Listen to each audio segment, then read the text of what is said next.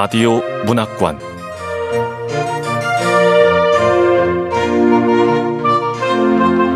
한국 단편 문학 특선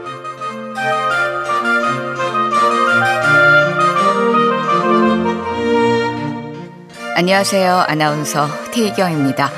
KBS 라디오 문학관 한국 단편 문학 특선.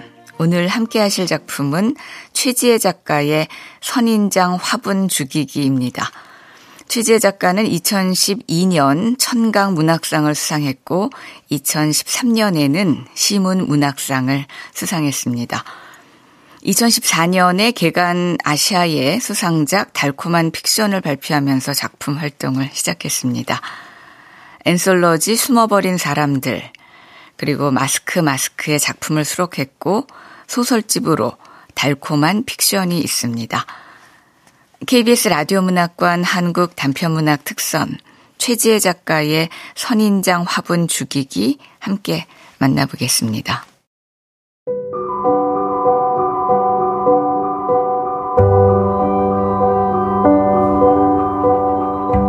선인장 화분 죽이기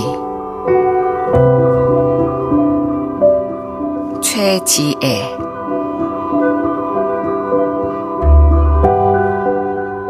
헤어 보톡스를 집어들고 분무기로 물을 뿌렸다. 공중으로 퍼지는 미세한 물방울에 머리카락이 젖어들었다. 힘없이 늘어진 머리카락을 가지런히 한 뒤 뜨겁게 달궈진 롤을 차례로 말아 집게로 고정했다. 묵직하게 매달린 헤어롤이 열댓 개가 넘었다.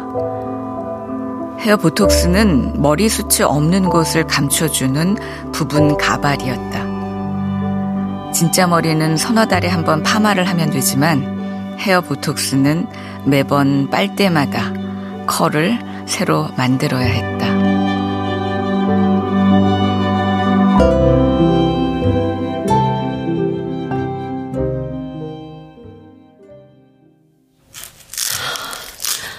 헤어 보톡스 손질하는 게 손이 많이 가지만 오늘은 특별한 날이니까 더 신경을. 손이 많이 가 귀찮았지만 정성을 다했다. 그래야 머리에 썼을 때 원래 파마머리와 자연스럽게 섞여 어색하지 않았다. 일본어 수업이 있는 날은 다른 날보다 몇 배는 공을 들였다. 더구나 오늘은 수업을 마친 뒤 손자를 데리고 딸 정인이라는 사무실 근처로 가야 했다. 셋이 어린이 캐릭터 체험전을 보고 저녁을 먹기로 했다. 회사 일로 바쁜 정인이 어렵게 시간을 냈다. 얼마 만에 딸과 하는 외출인지. 말하지는 않았지만 내심 설레기까지 했다. 이제 헤어보톡스는 세팅될 때까지 기다리기만 하면 됐고 화장을 해볼까? 아, 주름살. 화장대 거울 앞으로 바싹 다가가 앉았다. 얼굴 곳곳 깊게 팬 주름이 얼기설기 그물을 친 듯했다. 티슈를 뽑아 지저분하게 번진 립스틱을 닦았다. 혈색을 잃어 허옇게 메마른 본래 입술이 드러났다. 거울 속에는 푸석한 얼굴을 가진 중년 여성이 있었다. 50견조차 60견이라고 농을 칠 만큼 나는 늙은 여자였다. 중년이라. 예순을 훌쩍 넘긴 나를 아직 중년이라고 말해도 되는 건가? 배경이 된 지도 이미 10년이 넘었는데. 아, 머리카락은 왜 이렇게 빠지는 거야? 머리카락이 빈 곳을 살폈다. 더 빠지지는 않았는지, 머리카락이 더 얇아진 건 아닌지 세심하게 들춰보았다. 얼마 전에는 수치 많아 보일 거라는 미용실 원장 말에 5만 원이나 주고 파마도 했었다. 아유, 사모님, 이 뿌리를 세워야 수치 많아 보인다니까요. 그거야 알지만. 아, 왜요? 가격 때문에요? 펌하는데 5만 원 비싼 거 아니에요. 아이 뭐 그것도 있고, 응? 지난번에 퍼머에도 금방 가라앉아서. 사모님 저만 믿으세요. 5만 원만 투자하면 그냥 머리숱이 빵빵하게 살아난다니까요. 비싼 가격 때문에 망설이는 내게 원장은 자기만 믿으라고 큰소리쳤다. 하지만 고개를 깊이 숙이지 않아도 정수리 부근이 휑하게 드러났다. 듬성듬성한 머리카락을 보고 있자니 기운이 빠졌다. 원장 말을 믿는 게 아니었어. 음, 이제 헤어보톡스를 써볼까? 헤어보톡스에서 롤을 조심스럽게 떼어내고 머리에 뒤집었었다.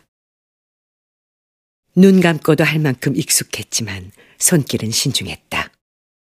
앞쪽 핀을 꽂아 손으로 누른 뒤 뒤쪽으로 너무 팽팽하지 않게 당겼다. 뒤쪽 핀을 모두 꽂아 위치를 잡고 가발 사이사이로 내 머리카락이 섞이도록 빗으로 매만졌다. 횡한 곳이 없는 걸 확인하고 스프레이를 뿌려 고정시켰다. 하, 됐다.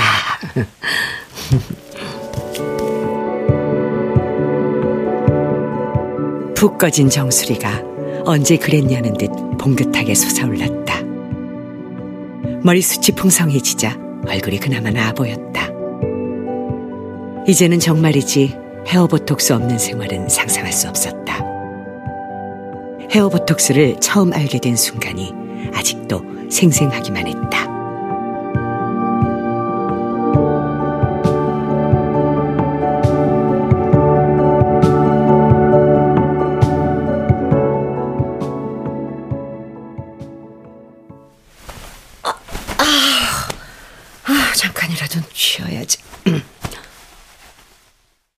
그날도 여느 때와 다름없이 늦은 아침상을 물리고 거실 소파에 누웠다. 오전 11시에서 12시 사이 남편이 아파트 단지를 산책하고 들어오는 그 시간이 내게 주어지는 유일한 휴식이었다.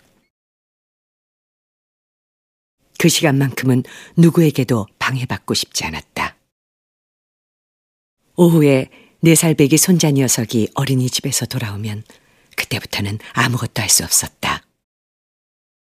아이 뒤를 따라다니다 보면 하루가 어떻게 지났는지 모를 지경이었다.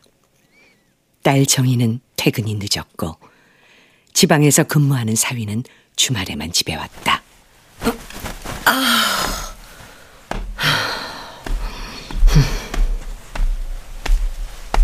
몸을 일으켜 베란다로 나갔다. 맨발로 바닥을 디디자 타일의 찬 기운이 온몸에 전해졌다. 창밖을 내려다보면 어김없이 남편이 있을 터였다.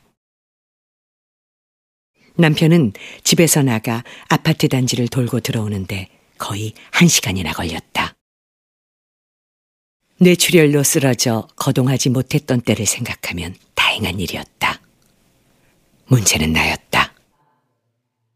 마음에도 없는 병간호 때문에 남편 곁에 있어야 했다. 평생 집 밖으로 나돌던 사람을 간호하는 일은 저주에 가까웠다.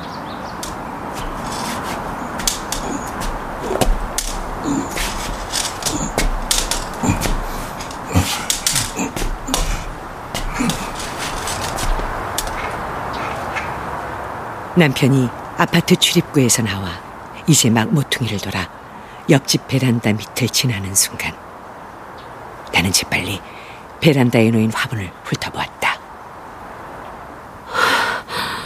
오늘은 어떤 화분이 좋을까? 거모, 마블, 부채선 인장과 백단, 황금사, 흑목단, 비면각. 전부 물을 자주 주지 않아도 되는 다육식물들. 그래. 오늘은 멜로 칵투스 화분으로. 몸을 숙여 발밑에 놓인 멜로 칵투스 화분을 집었다. 가시가 달린 뭉툭한 몸체 위에 빨간 고추를 세로로 심어 놓은 듯 씨앗이 내딛게 꽂혀 있었다. 일정한 나이에 도달해야 꽃을 피우는 멜로 칵투스는 아직 한 번도 꽃을 피우지 못했다.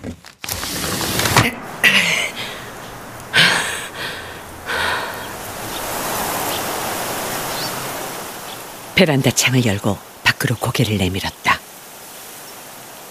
남편 정수리가 눈에 들어왔다. 남편은 지팡이에 몸을 기댄 채 다리를 조금씩 끌며 앞으로 나아가고 있었다.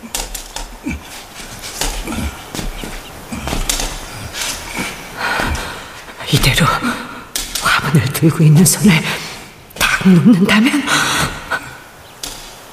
창밖으로 발을 뻗었다. 머리 위로 화분을 조준했다. 손을 놓으면 화분은 그대로 남편 머리로 떨어질 터였다. 남편의 움직임에 따라 화분을 든 손도 조금씩 앞으로 움직였다. 화면을 느리게 재생한 것처럼 남편이 움직이는 속도는 더뎠다.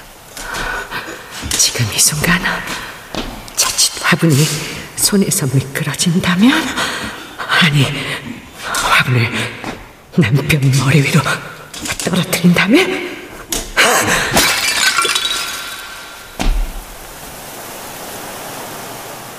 실수와 실행을 동시에 가늠하는 사이 나는 상상만으로도 심장이 저릿해지는 걸 느꼈다. 그렇게 매일 같은 시간, 같은 장소를 지나가는 남편의 머리 위로 화분을 낙하할 결심을 새로이 했다. 과연 내일은 할 수 있을까?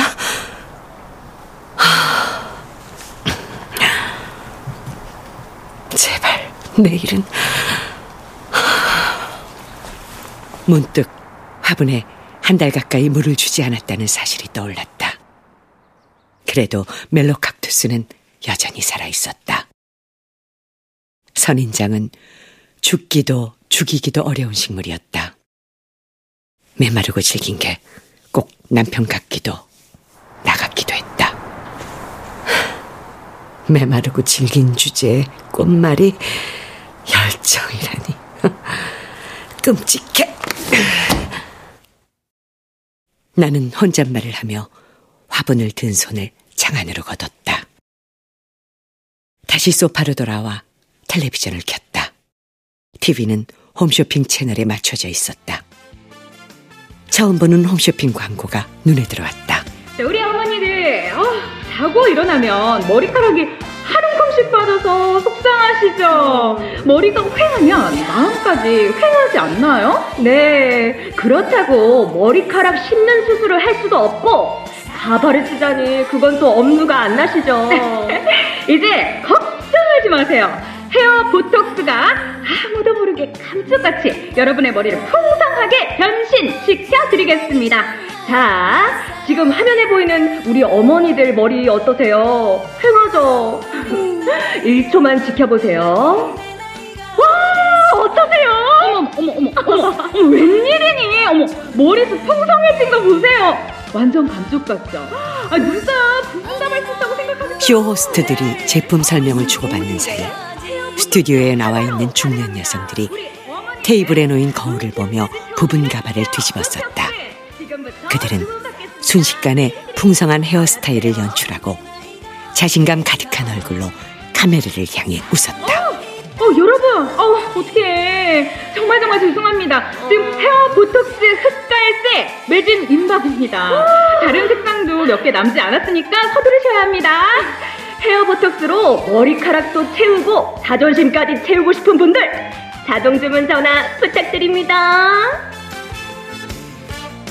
쇼 호스트들의 호들갑스러운 목소리가 나를 조급하게 만들었다.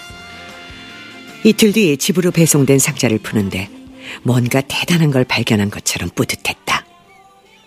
그때부터 헤어보톡스는 내 삶의 비밀스러운 동반자가 되었다. 실제로도 내가 헤어보톡스를 사용하는 걸 아는 사람은 미용실 원장과 딸 정인뿐이다.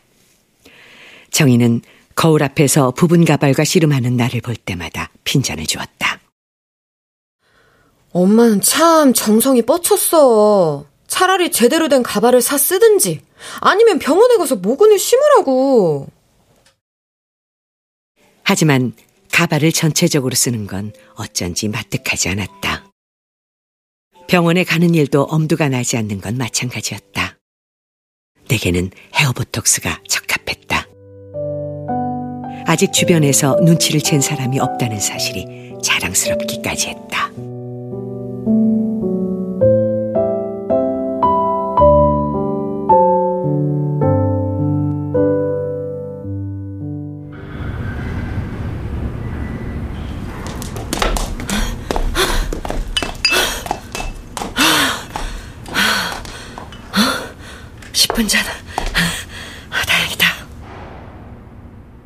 백화점 문화센터에 도착하자 수업 시간 10분 전이었다. 다른 날보다 준비가 늦어 급한 마음으로 달려왔다. 걸을 때마다 가방 안에서 음료병 부딪히는 소리가 났다. 나는 가방에서 홍삼 음료를 꺼내 교탁에 올려두고 지정석인 맨 앞줄에 앉았다.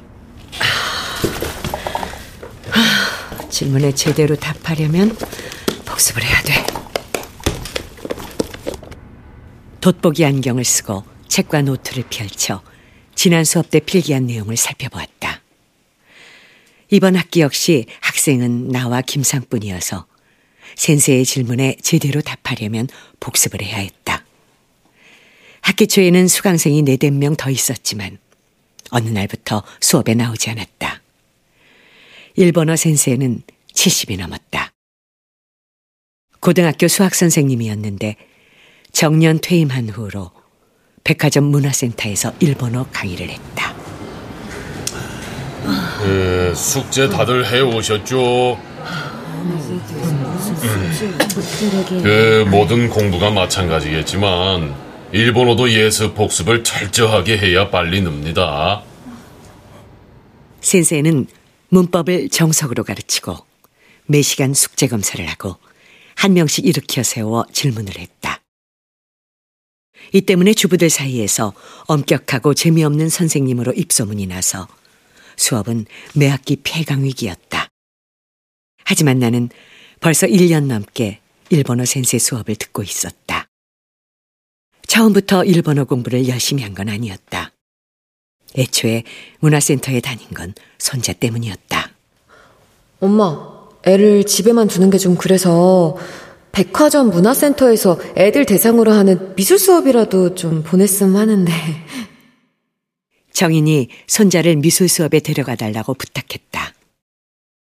평소 근처에도 가지 않던 백화점을 아이 때문에 일주일에 한 번씩 드나들게 된 셈이었다. 시간 맞춰 아이를 데려가고 집에 데려오는 건 어렵지 않았다. 그보다는 한 시간 반을 꼬박 기다리는 게 곤욕스러웠다. 주변이 시끄러워 책도 눈에 들어오지 않았고 그 시간 동안 소파 자리를 지키고 있자니 괜히 데스크 직원 눈치도 보였다. 그러던 중 아이와 학부모가 수업을 함께 신청하면 한 사람 금액을 50% 감액해주는 이벤트가 생겼다. 아이와 학부모가 함께 수업 신청하면 감액해주는 거요? 아, 네, 고객님. 그게 저는 아이 할머니인데 저도 할인이 되나 해서요. 아, 그럼요. 당연히 되시죠. 아이의 수업과 같은 시간대에 이루어지는 건 일본어 초급뿐이었다. 그렇게 아무것도 모르고 일본어 공부를 시작했다. 결석도 지각도 한 번 하지 않았다. 공부에 재미가 붙자 그동안 왜 공부할 생각을 하지 못했을까 후회스러웠다. 평생 집에만 있으면서 그 긴 세월 동안 뭘 하며 살아온 건지 한숨이 나왔다. 결혼하고 얼마 지나지 않아 남편에게 다른 여자가 생겼다. 그리고 정인이 초등학교를 졸업할 무렵 아예 집을 나갔다. 남편은 책임감 때문인지 월급만은 거르지 않고 꼬박꼬박 보내왔다. 이번 달 생활비도 보냈네.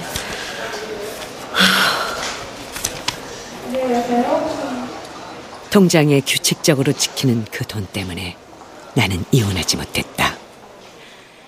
정인을 키우며 죽은 듯 집에 틀어박혀 살았다. 지금껏 누구에게도 남편의 외도 사실을 말한 적이 없었다. 이 모든 사실을 알고 있는 유일한 사람은 정인뿐이었다. 정인은 자라면서 단 한 번도 이에 관한 이야기를 묻지 않았다. 우리는 원래 서로가 묻기 전에는 답하지 않았고, 어려운 답이 나올 만한 질문은 가급적 피했다. 어쩌면 이것은 듣고 싶지 않은 이야기를 원천 봉쇄하려는 의도일지 몰랐다. 알아서 잘하겠지 하는 마음으로 멀찍이 거리를 두고 서로를 지켜볼 뿐이었다. 그게 정인과 내가 대화하는 방식이었다.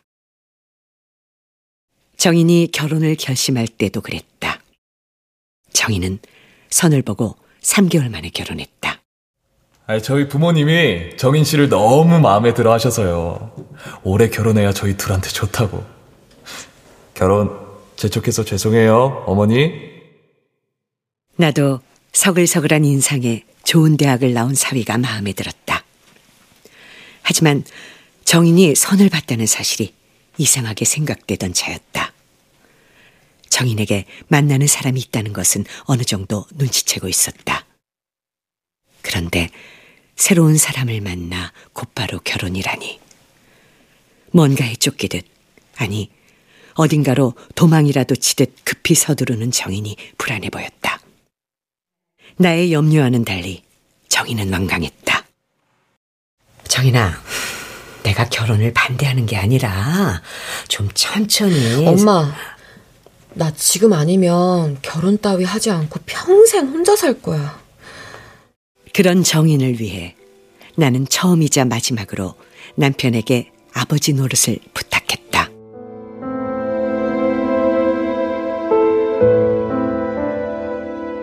남편은 정인이 결혼을 준비하는 동안 순순히 집으로 짐을 옮겨왔다.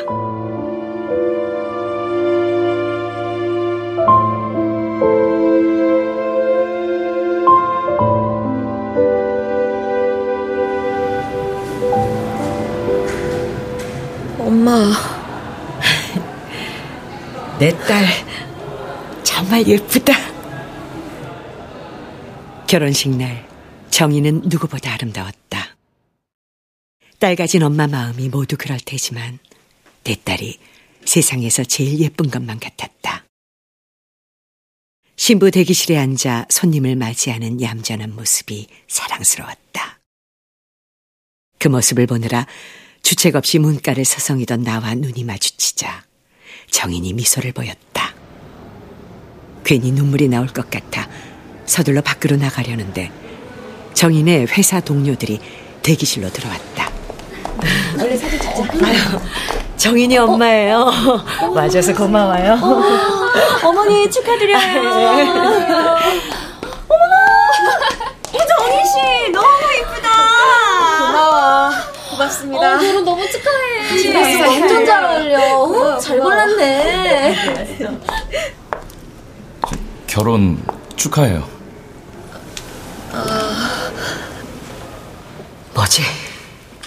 정인이가 저 남자를 보고 울려고 하잖아. 어, 근데 저 남자 낯이고. 정인의 눈시울이 붉어졌다. 곁으로 가지도 나가지도 못한 채 문가에 서서 정인의 안색을 살폈다. 한눈에도 눈물을 참으려 안간힘을 쓰는 게 읽혔다. 나는 이 모든 상황을 신부 대기실 앞에서 지켜보았다. 아우, 정인 씨 눈물 났나 보다. 아, 울지 마. 정희 씨가 우니까 괜히 나까지 눈물 나네. 말도 마세요. 나는 결혼식 날 완전 펑펑 울었잖아. 정희 씨, 괜찮아. 원래 결혼식 앞두고 눈물 나고 막 그러는 거야. 아우, 안 되겠다. 우리 계속 있으면 정인 씨 평평 울겠어. 그래요, 우리 나갑시다. 정희 씨, 내 경험담인데 네. 결혼식 날 계속 울면 사진 엉망되니까 응? 적당히 그쳐요. 네, 그럴게요. 축하해. 고마워요. 동료들이 대기실을 나서자 멀찍이 서 있던 남자가 정인에게로 다가갔다. 남자가 손을 뻗어 정인의 어깨를 토닥였다. 정인이 흰 장갑을 낀 자신의 손으로 그의 손을 포개 잡고는 고개를 숙였다. 나는 대기실 밖에서 문을 잠갔다.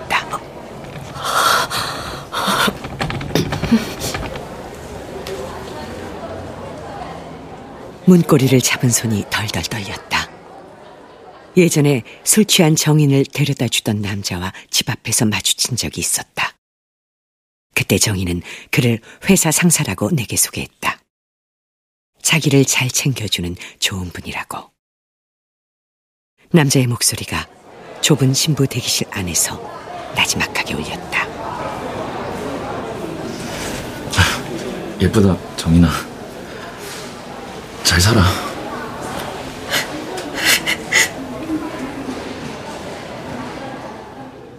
결혼식을 끝내고 현관에 들어서자 텅 빈 집이 배로 넓어진 것만 같았다. 한복을 벗어 침대에 던져두고 차가운 바닥에 몸을 뉘었다. 땅속으로 가라앉는 듯 온몸에 힘이 빠졌다. 아, 괜찮겠지. 잘못되는 일은 없겠지. 심란한 생각을 쫓으려 여러 번 머리를 내흔들었다. 서랍장에 넣어두었던 이혼 서류를 떠올렸다.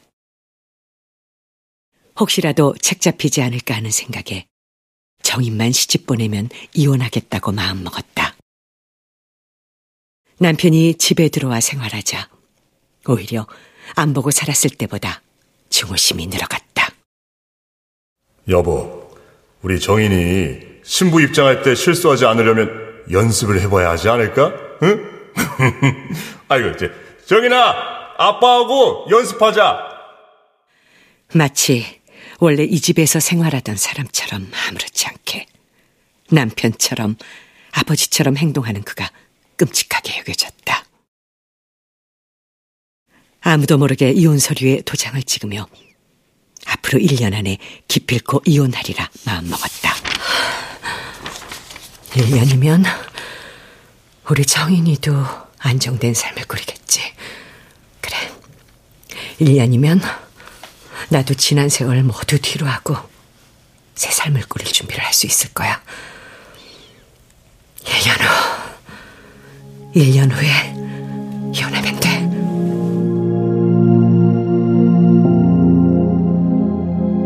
이름 옆에 선명히 찍힌 도장을 보며 한 번 더 마음을 가다듬었다. 도장을 찍은 이혼 서류를 한복과 함께 상자에 넣어 장롱 위로 올리며 나는 다짐하고 또 다짐했었다. 그때는 그 1년 사이에 남편이 쓰러질 거라고는 꿈에도 생각지 못했다.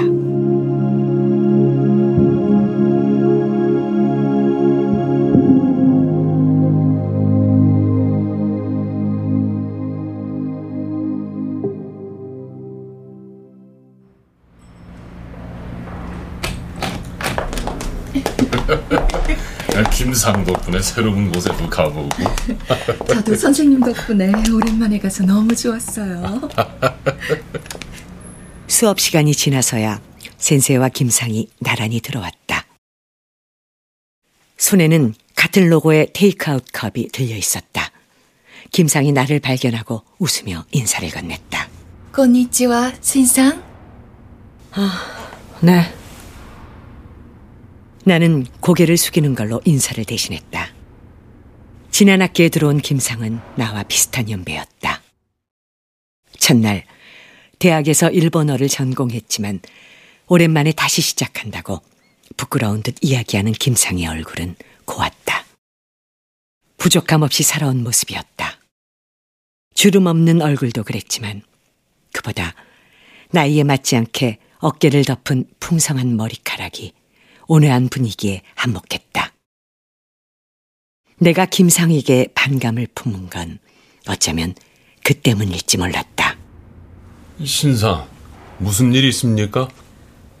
둘이 어떻게 같이 들어왔지?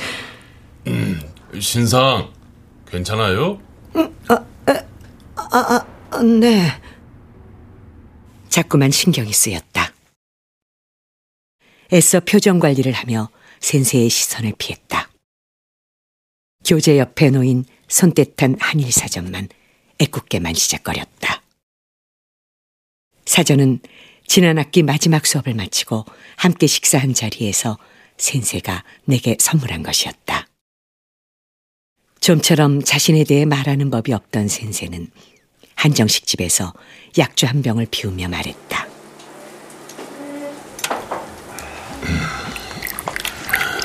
집사람은 먼저 하늘나라 갔고 자식들 다 출가시키고 혼자 삽니다. 불편하시겠어요? 같은 아파트 단지에 딸이 살아요. 그 딸이 살림을 돌봐줘서 뭐 별 불편은 모르고 삽니다. 아, 네. 연금 덕분에 경제적으로 힘들진 않지만 문화센터 수업만큼은 돈벌이와 상관없이 계속 하고 싶어요. 난 아무래도 가르치는 일을 천직으로 갖고 태어난 사람 같습니다. 저 역시 일찍 사별하고 혼자 살아요. 나는 조용히 술잔을 비우는 센세에게 나 역시 일찍 사별하고 혼자 살고 있다고 거짓말했다. 젊었을 때 남편을 병으로 잃고 딸아이 하나만 키우다가 몇 해 전 결혼시켜 이제 홀가분한 마음이라고. 뒤늦게 센세를 만나 일본어 공부를 하게 되어 정말 살맛이 난다고. 다만 센세의 꼿꼿한 자세와 반듯한 걸음걸이를 보면 나도 모르게 가슴이 두근거린다는 말은 차마 하지 못했다.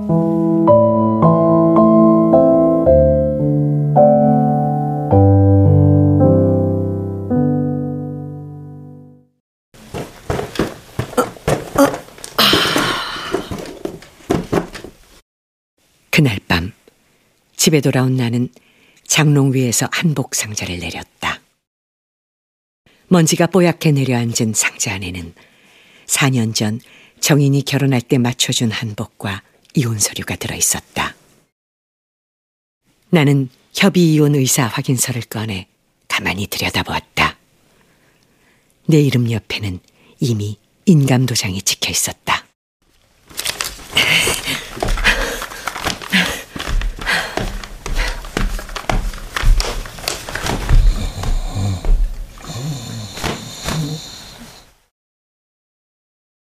손에 쥐고 있던 이혼 서류와 인주를 가지고 남편 가까이 다가갔다. 입을 반쯤 벌리고 잠들어 있는 얼굴을 내려다보았다.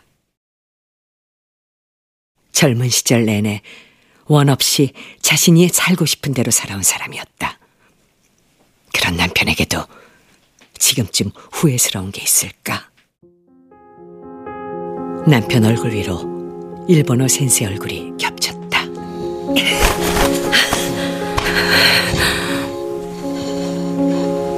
이불을 젖히고 남편 팔을 잡아 끌었다. 툭 붉어진 힘줄과 뻣뻣한 살결이 만져졌다. 20여 년 만에 잡아보는 남편 손이었다.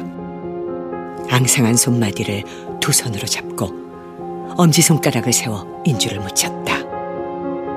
그리고 나서 이혼 서류에 적힌 남편의 이름 옆에 지장을 찍었다. 잠든 남편은 아무런 기척이 없었다.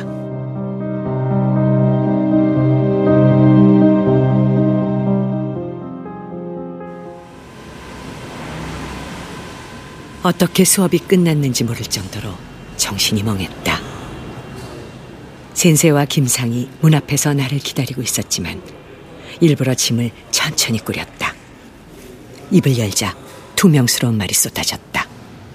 먼저 들어가세요. 알아서 갈 테니까. 어, 그럼 복습 꼭 하시고 다음 주에 만납시다. 마다 하시다네, 신상. 센세가 먼저 나갔고 김상이 뒤를 따랐다. 가방에 책을 우겨놓고 더디게 몸을 일으켰다. 정말 왜 이러는지 나 자신에게 짜증이 일었다. 기분도 그렇고 집에 가서 쉬고 싶은 마음이 간절했다. 하지만 손자 녀석을 데리러 어린이집으로 가야 했다. 늑장을 부린 탓에 걸음을 재촉했다. 다행히 어린이집은 백화점과 그리 멀지 않았다. 서둘러 엘리베이터로 향하는데 나란히 선 두 사람의 뒷모습이 보였다. 센세, 우리 다음에 또 가요. 음, 그럽시다, 김상. 저 두 사람 마치 백화점 식당 가로 점심 먹으러 온 살이 좋은 노부 같다. 자, 먼저 타세요, 김상. 네, 센세. 나는 가만히 서서 그 모습을 바라보았다. 곧 엘리베이터 문이 닫히고 둘은 시야에서 사라졌다. 회사 앞에서 만나기로 한 정희는 약속 시간을 한참 넘기고도 오지 않았다. 손에 쥐어준 막대 사탕 덕분에 아이는 묻히지 않았다. 고개를 들어 고층 빌딩 층수를 눈으로 헤아렸다.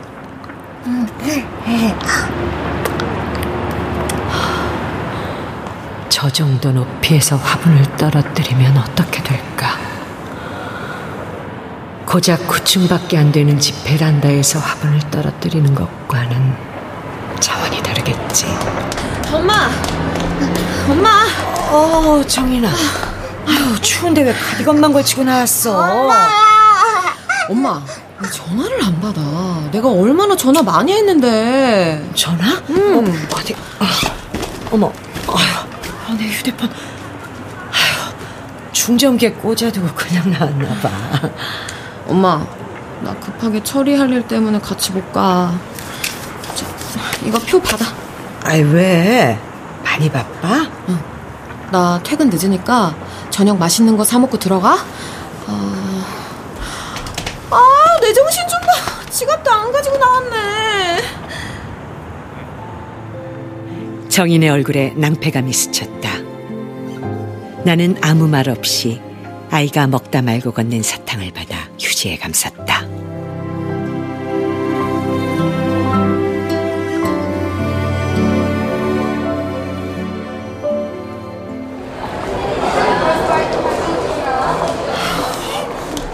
사람들이 왜 이렇게 많아? 우와, 할머니, 여기 재밌는 거 많아요. 폐막이 일주일도 남지 않은 전시장은 평일인데도 발디딜 틈 없이 붐볐다. 아이는 캐릭터에 둘러싸여 이리저리 뛰어다니느라 정신없었다. 아이를 따라다니기만 했는데도 온통 땀에 젖었다. 아이, 동동아, 땀이 많이 나서 옷 갈아입어야 돼. 안 그럼 감기 걸려. 할머니, 공룡, 공룡.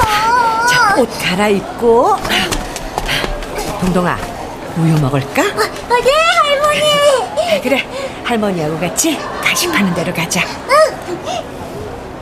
나는 아이 손목을 잡고 간식거리 파는 곳으로 갔다. 오래 기다려 카운터가 코앞이 돼서야 현금 계산만 된다는 안내문이 보였다. 이제 와서 돈을 인출하러 가긴 늦었다. 뒤로 긴 줄이 이어지고 있었다. 점퍼와 바지 주머니에서 천 원짜리 지폐 몇 장, 시장 가방 속주머니에서 짤랑대는 동전까지 긁어모아 아이가 먹을 흰 우유와 추로스 하나를 샀다. 목이 말랐지만 생수 한 병을 사기엔 돈이 모자랐다. 아이는 흰 우유를 양손으로 꼭 쥐고 빨대를 빨았다. 추로스도 한 입 먹고, 응? 동동아, 여기 오니까 좋아? 응, 최고. 결혼하고 바로 임신한 정희는 열 달을 다 채우지 못하고 두 달이나 일찍 아이를 낳았다. 나는 그저 이 아이가 사위의 자식이기만을 바랐다. 차마 내 입으로 직접 확인할 엄두도 나지 않는 일이었다. 하지만 분명한 건 누구의 자식이건 나의 손자라는 사실이었다. 정인이 낳은 아이이니 당연했다. 할머니, 여기 좋아. 재밌죠? 아이고, 그렇게도 좋을까? 어, 할머니, 나 저거, 저거 타도 돼요? 아, 그럼 미끄럼틀 타도 되지. 조심해서 타야 돼. 네. 할머니도 이리 와. 우리 동동이 재밌게 놀아.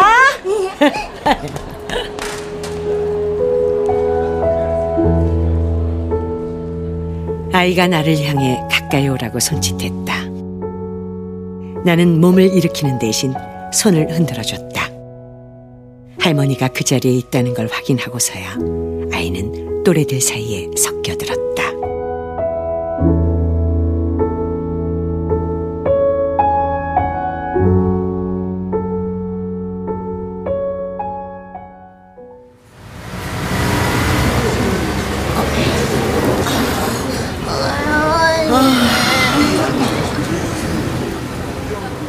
집으로 돌아오는 버스에는 앉을 자리가 없었다. 교복 입은 남학생이 아이 손을 잡고 서 있는 내게 좌석을 양보했다. 다리가 끊어질 듯 아파 사양도 않고 염치 없이 앉아버렸다. 아이는 앉자마자 품 안에서 잠이 들었다. 피곤했는지 코까지 낮게 골았다. 어, 어, 어, 내려야 하는데? 아, 동동아, 아, 할머니한테 업혀? 아, 아, 아 제가 도와드릴게요. 아, 예. 예.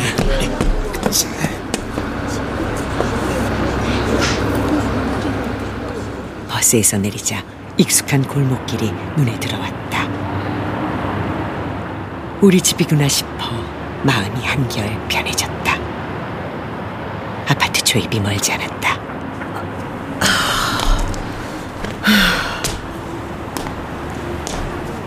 오늘따라 아이의 무게가 크게 느껴졌다. 네 살쯤 되니 확실히 하루가 다르게 묵직해졌다. 배도 고프고 목도 말라 걷기가 힘들었다. 아이를 계속 업고 있어 등에서도 땀이 식을 줄 몰랐다.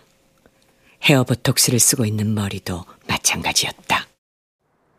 아파트 노인정 앞에 놓인 정자에 수구리 앉았다. 아, 아, 아, 잠깐만 쉬었다.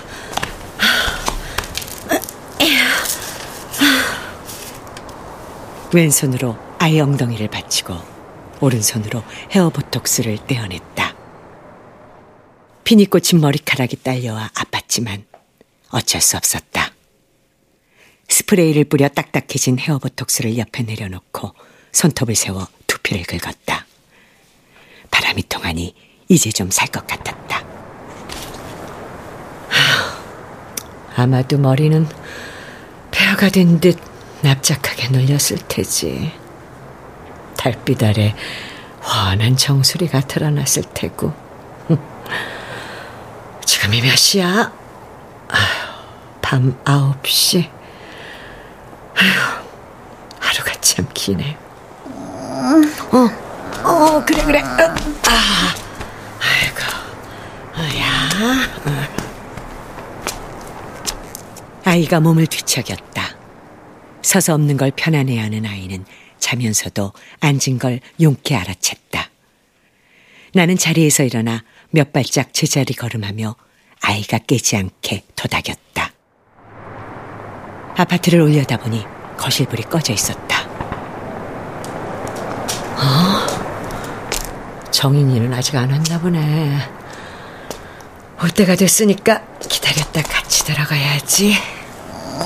어, 어, 그래, 그래. 엄마가 섬그늘에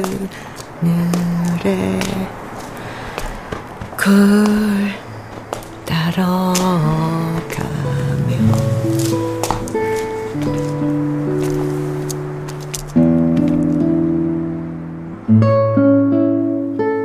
매일 밤 아이가 잠들 때까지 곁에서 불러주던 자장가를 낮게 읊조렸다. 그건 내가 정인에게 불러주던 노래였다. 내 어머니도 자장가를 불러주곤 했었다. 학교 다닐 만큼 제법 컸을 때까지도 어머니는 자장가를 빼먹지 않았다.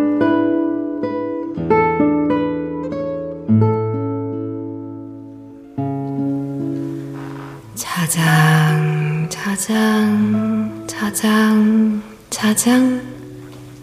우리 애기 잘도 잔다. 무명인의 곡이었을까? 노랫말도 없는 곡조를 그저 생각나는 대로 흥얼거렸다. 설핏 잠들 무렵까지 귓가에 맴돌던 나지막한 콧노래가 하루의 소란스러움을 멀리 달아나게 했었다. 때론 나보다 먼저 잠든 어머니를 위해 내가 곡을 이어가기도 했다. 가슴께를 다독이던 그 투박한 손의 무게감만은 마치 어젯밤처럼 생생했다.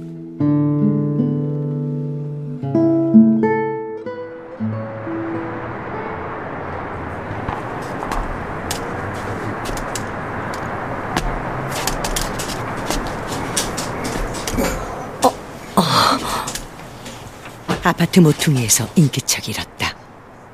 형체가 잘 보이지 않았지만 사람이 더디게 몸을 움직이고 있었다.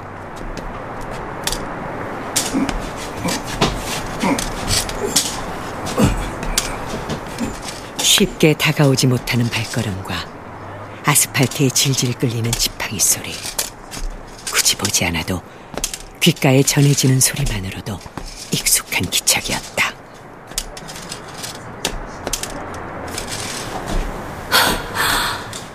저 인간은 언제부터 밤 산책을 시작한 거야? 저 어둠 속에서 망가진 몸을 이끌고 뭔 생각을 하고 있을까?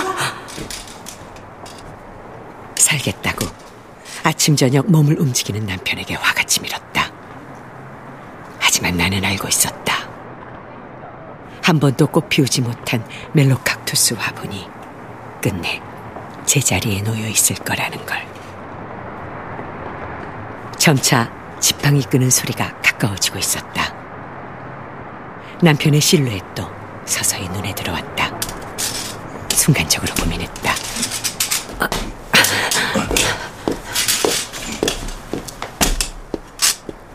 이내 남편을 피해 몸을 돌렸다.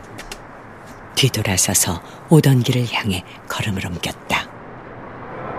아무 일도 없던 것처럼, 아무것도 못 본 것처럼, 아이의 엉덩이를 도다리며 노래를 흥얼거렸다. 나가 섬그 늘에 굴 따러 가면 아기가 혼자 남아 집을 오다가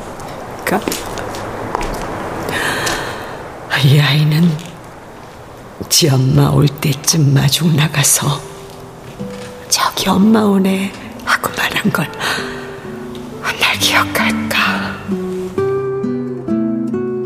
예전엔 딸아이를 업고 올리 없는 남편을 무작정 기다리며 집 앞에 서성였었다. 딸아이가 잠들면 아무도 없는 무덤 같은 집으로 돌아와 현관에 폭삭 주저앉아 울기도 했었다. 바다가 불러주는 잠잠 노래에 어.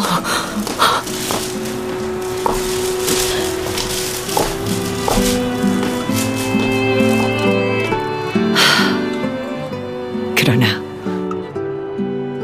노래가 끝나기도 전에 하필이면 정인이 양손 가득 마트 봉지를 들고 저만 치서 걸어왔다. 나는 정인을 부르지도 차마 남편이 있는 뒤를 돌아보지도 있었다.